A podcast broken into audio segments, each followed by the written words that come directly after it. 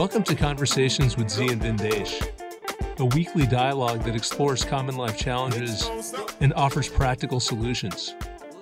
Learn more at thedispassionateobserver.com. That's T H E D I S P A S S I O N A T E O B S E R V E R dot com.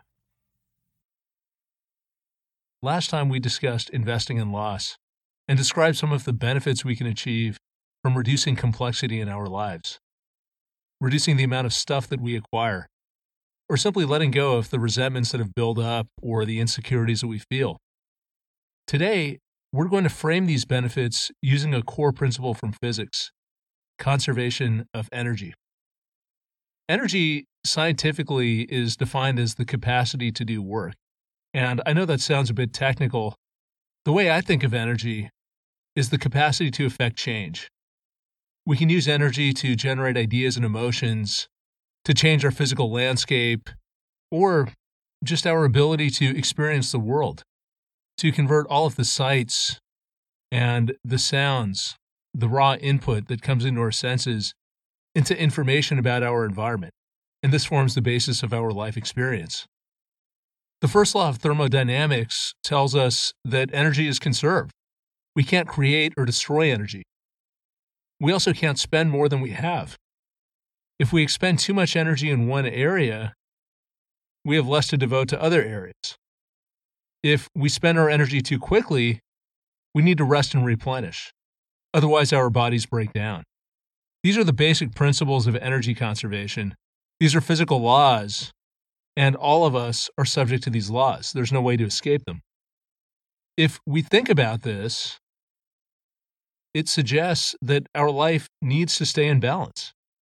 What do I mean by that? The amount of energy that we intake needs to match our energy output.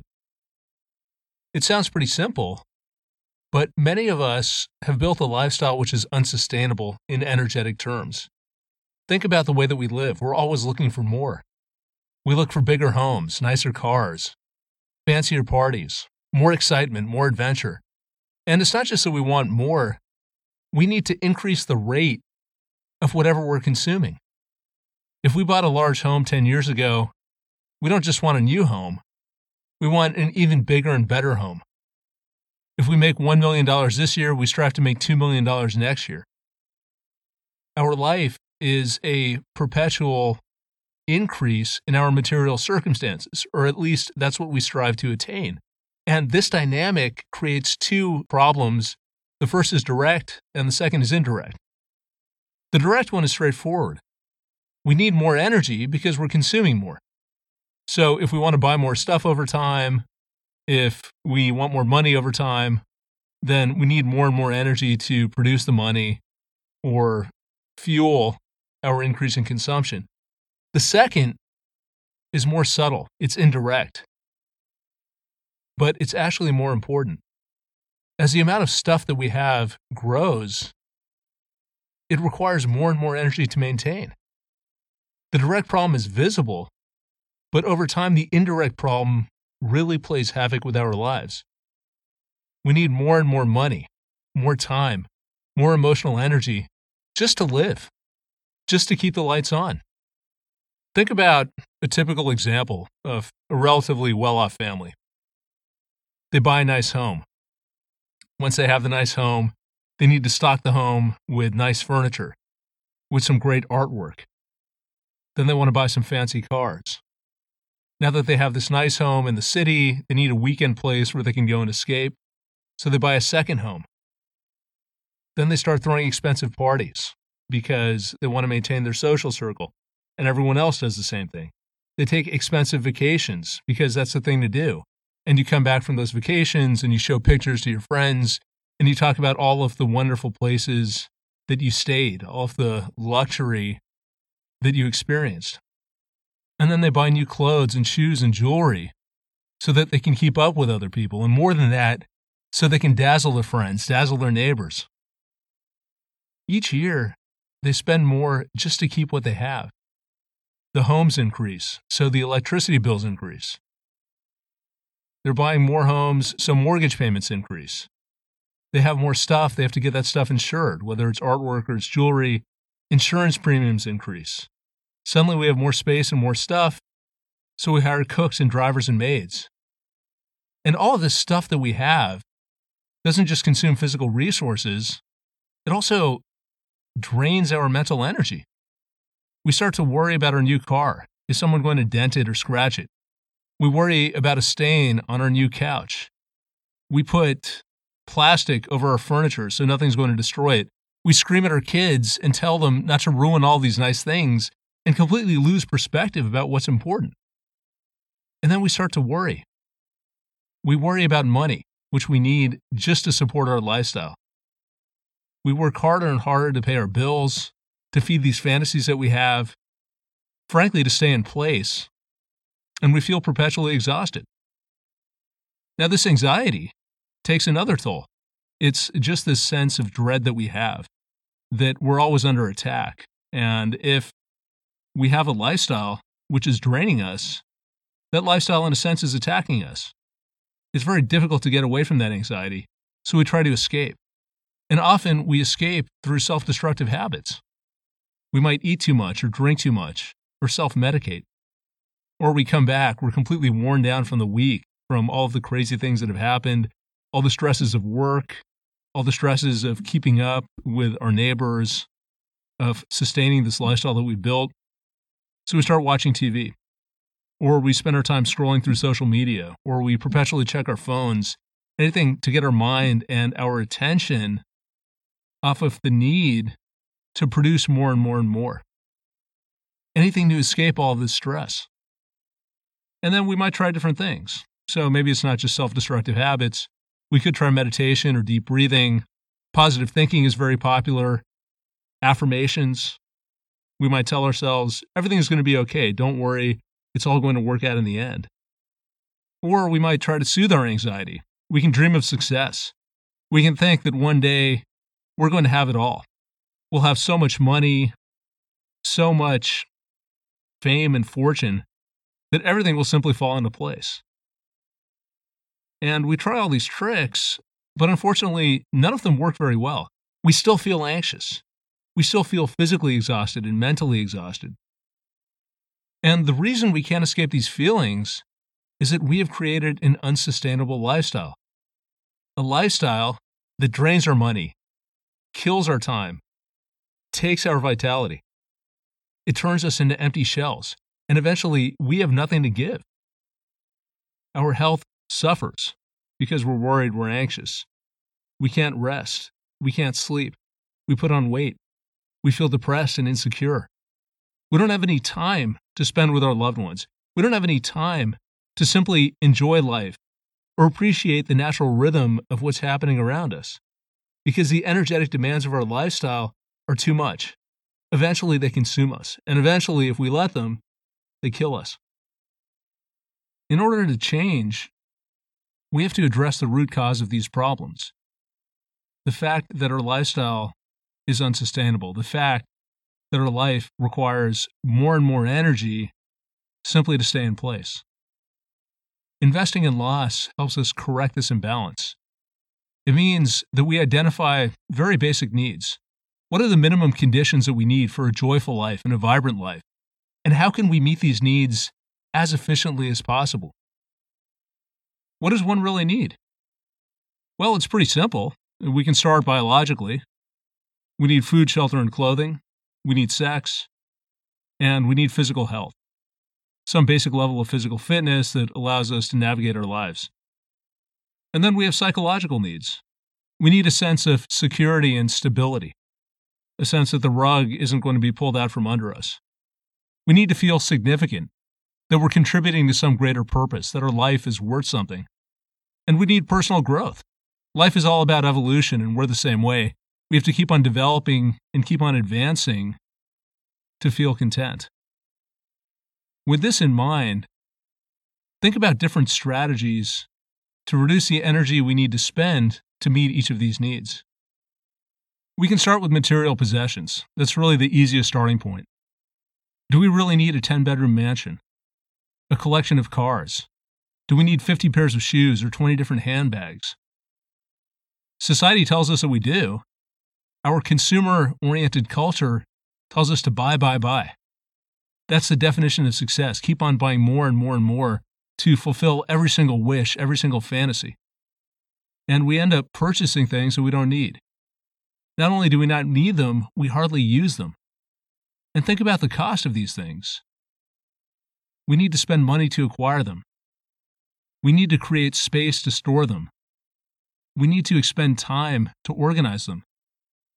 Can we comfortably survive with less? If so, let's divest, or at least downsize.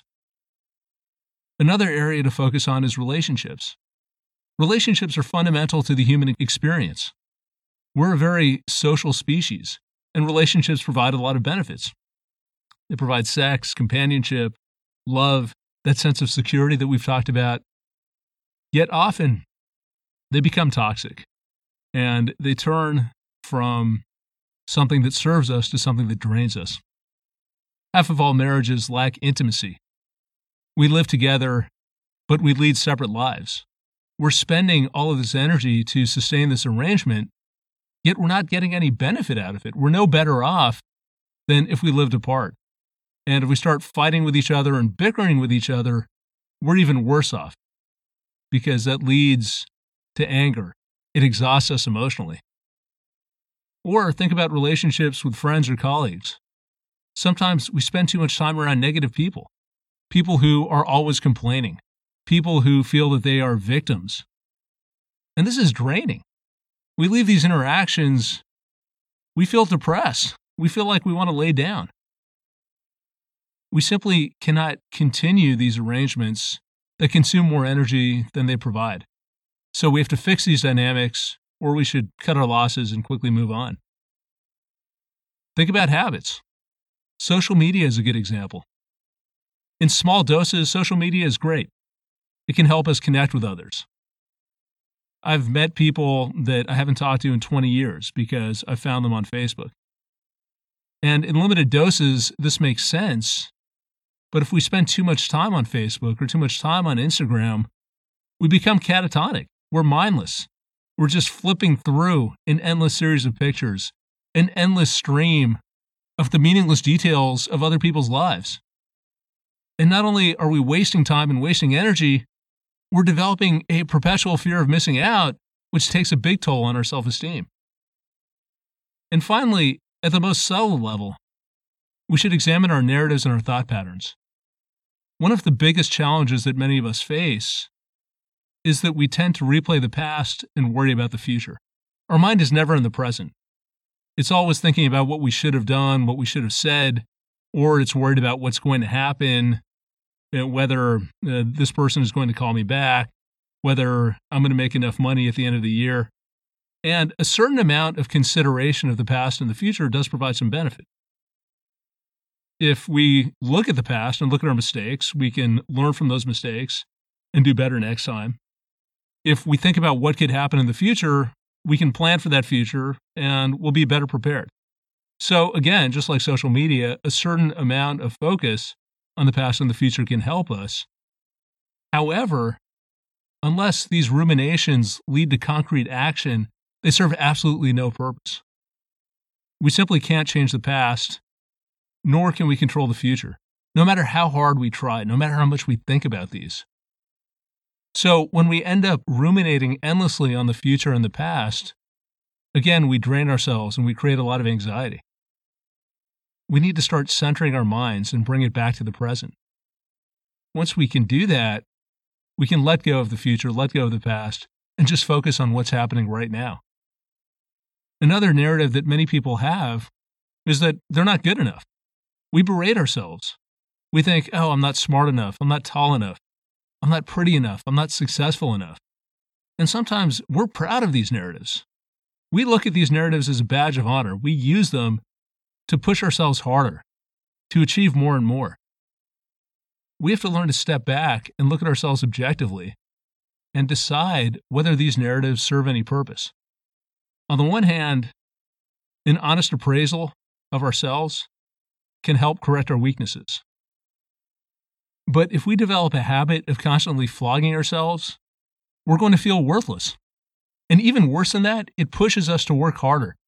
And we end up exhausting ourselves chasing pointless measures of success. One thing we've lost over is our psychological needs. We mentioned briefly the need for significance, the need for security. And sometimes we'll use material possessions or we'll use relationships or social media and status to satisfy these psychological needs. So we might go shopping because this makes us feel really good when we buy something new. And we feel beautiful when we're wearing it out. Or we'll spend time on social media to feel like we're connecting with other people and we're getting a lot of followers. And that means that we're important and our lives are significant. We're basically saying, look at how many nice things I have. Look at how many followers I have. Look at how important I am. And even though this sounds tempting, this is a trap. It is not going to help us. This line of thinking gives us a temporary high. It's like a drug, it's a quick fix, but it leaves us wanting more. Think about the long term implications. If we spend our lives trying to impress other people, or we race from stimulus to stimulus, eventually we'll feel empty. We'll feel anxious and exhausted. Security comes from having conviction in yourself. Significance comes from a connection to the world, a connection to others, and a desire to serve. If we're always focusing on stimulation or external success markers, we're actually weakening ourselves.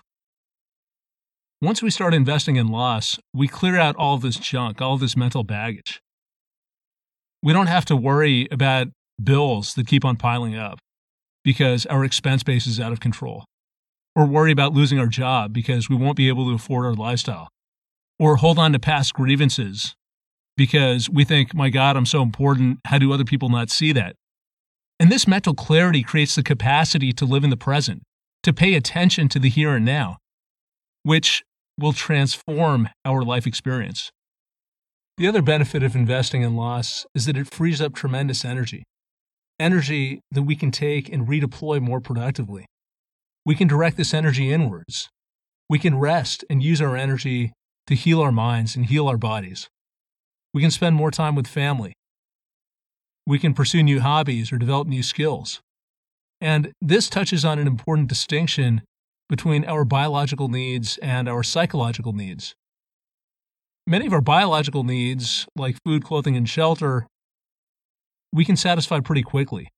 But on the psychological side, our capacity to grow and to serve are unbounded. If we start channeling energy in this direction, we can more fully develop the higher aspects of ourself. So invest in loss. We must ruthlessly exterminate every activity, every relationship, every narrative that sucks our energy and provides nothing in exchange. If we don't, our lifestyle will literally kill us. It will grow to gargantuan size, and eventually, its energetic demands will destroy us. Develop the resolve to win this battle, to invest in loss. The quality of our lives truly depends on it. Thank you for joining us today. Please visit the Dispassionate Observer. Please join us at the Opt Out Movement. We can give you the support that you need to invest in loss and live a more productive life. If you enjoyed the show, please consider leaving a review on Podbean, iTunes, or your favorite podcasting app. Every five star review allows us to share more unique and insightful content. Learn more at thedispassionateobserver.com. Thanks for listening, and please tune in again next week. Peace.